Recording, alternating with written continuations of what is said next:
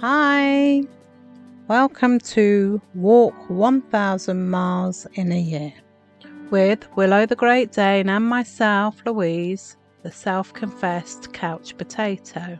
Here on our daily podcast, you will hear a Great Dane's account of each day's walk as well as my own as we step away the miles.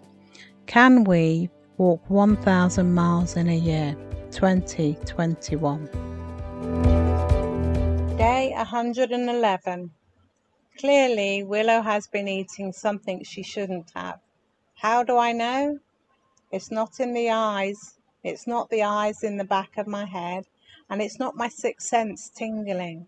It's not even that I found her with the evidence hanging out of her mouth. It's the aftermath. The evidence just racks up. The complete and utter inability to go longer than two hours without rushing outside the ability to splurge everywhere. Don't worry, I'll not go into graphical detail. I'll spare Willow's embarrassment and you the disgusting truth.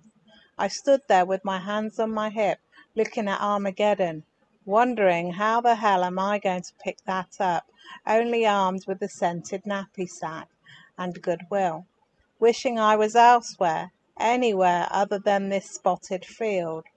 As I stood there with my mouth hanging open, I hatched a plan. I troop her on and pick up what I can.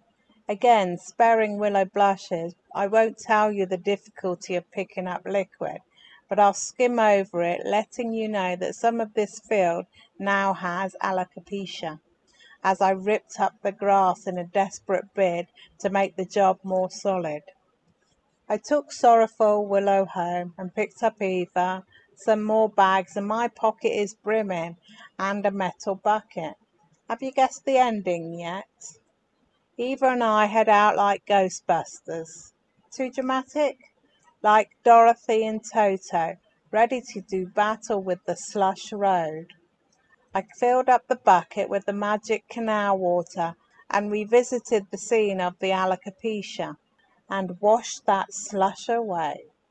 A couple of more bucket loads and Nature could regain the area. Although if I was Nature I'd be packing my bag and moving to the next district. Just to confirm, the canal water isn't magic, just so you know. Just to be clear and transparent. Here comes Willow. Willow, tell the listeners what you thought of the walking. Mum. You know, like we said. Day 111. I knew I shouldn't have eaten it. I knew it was a bad idea. I knew it would come back to bite me on the ass. But it did taste so good. You know yourself, when you're eating something that's forbidden, like when you're on a diet, that's the stuff that tastes the best. Bad stuff tastes good. Oh no, I'm paying for it now. My tummy is doing that thing with flips and everything. I need to go, Mum. Mum, I need to go. Now, now, now, now. That's better. I don't feel well. Mum, I don't feel well. I think I need a drink. Can we go back in? I need to lay down. I feel really poorly. I think this is why Mum feeds me the white stuff. It's really boring. This one time when I ran out, Dad went out somewhere and told Mum that the lady had said that there is nothing in it. Mum said that that is what the vet said, and unless they want the Delhi belly all the time, this is what I need to eat. Did I mention it's boring? Tastes of nothing, smells of nothing. It doesn't exactly get my juices flowing. I think Eva secretly blames me too, because I think Mum made the decision that apparently because I'm eager to eat others' food, that Eva will be on the same food as me. I think Mum is implying that even if I do manage to get to Eva's food, no harm, no foul, because it's the same. Well, when Mum says same, it's not because they give Eva sardines to make her eat the boring food. I don't like sardines.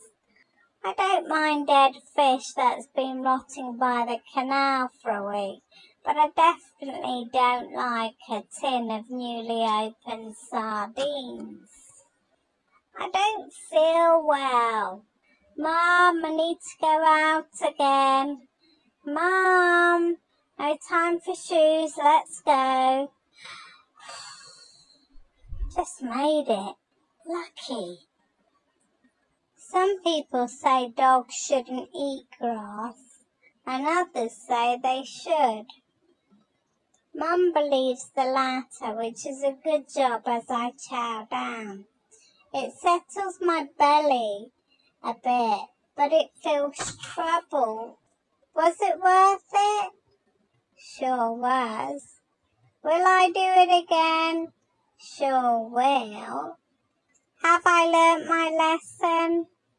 What are you on about? What lesson? Thank you for listening to our podcast. We really do appreciate it. We are thankful that you have chosen to be part of our journey and we'd like to take you with us to find out if we can walk 1,000 miles in a year. I don't know if we can, but I am in it to find out. I do know Willow's age is against her. She's eight years old and by any dog breed standards, that's a senior citizen. Great Danes are short lived and as such they love fiercely. Do stay tuned and thank you again for listening to us. We hope to make this a daily podcast, so we are looking forward to seeing you again tomorrow. If you have enjoyed this episode, then please share it with others to whom you think will also enjoy them. And don't forget to follow us here. And you can also follow us on all the social media platforms. Hashtag Willow Walks 1000 Miles. Once again, thank you for listening, and we'll see you tomorrow. Take care. Bye.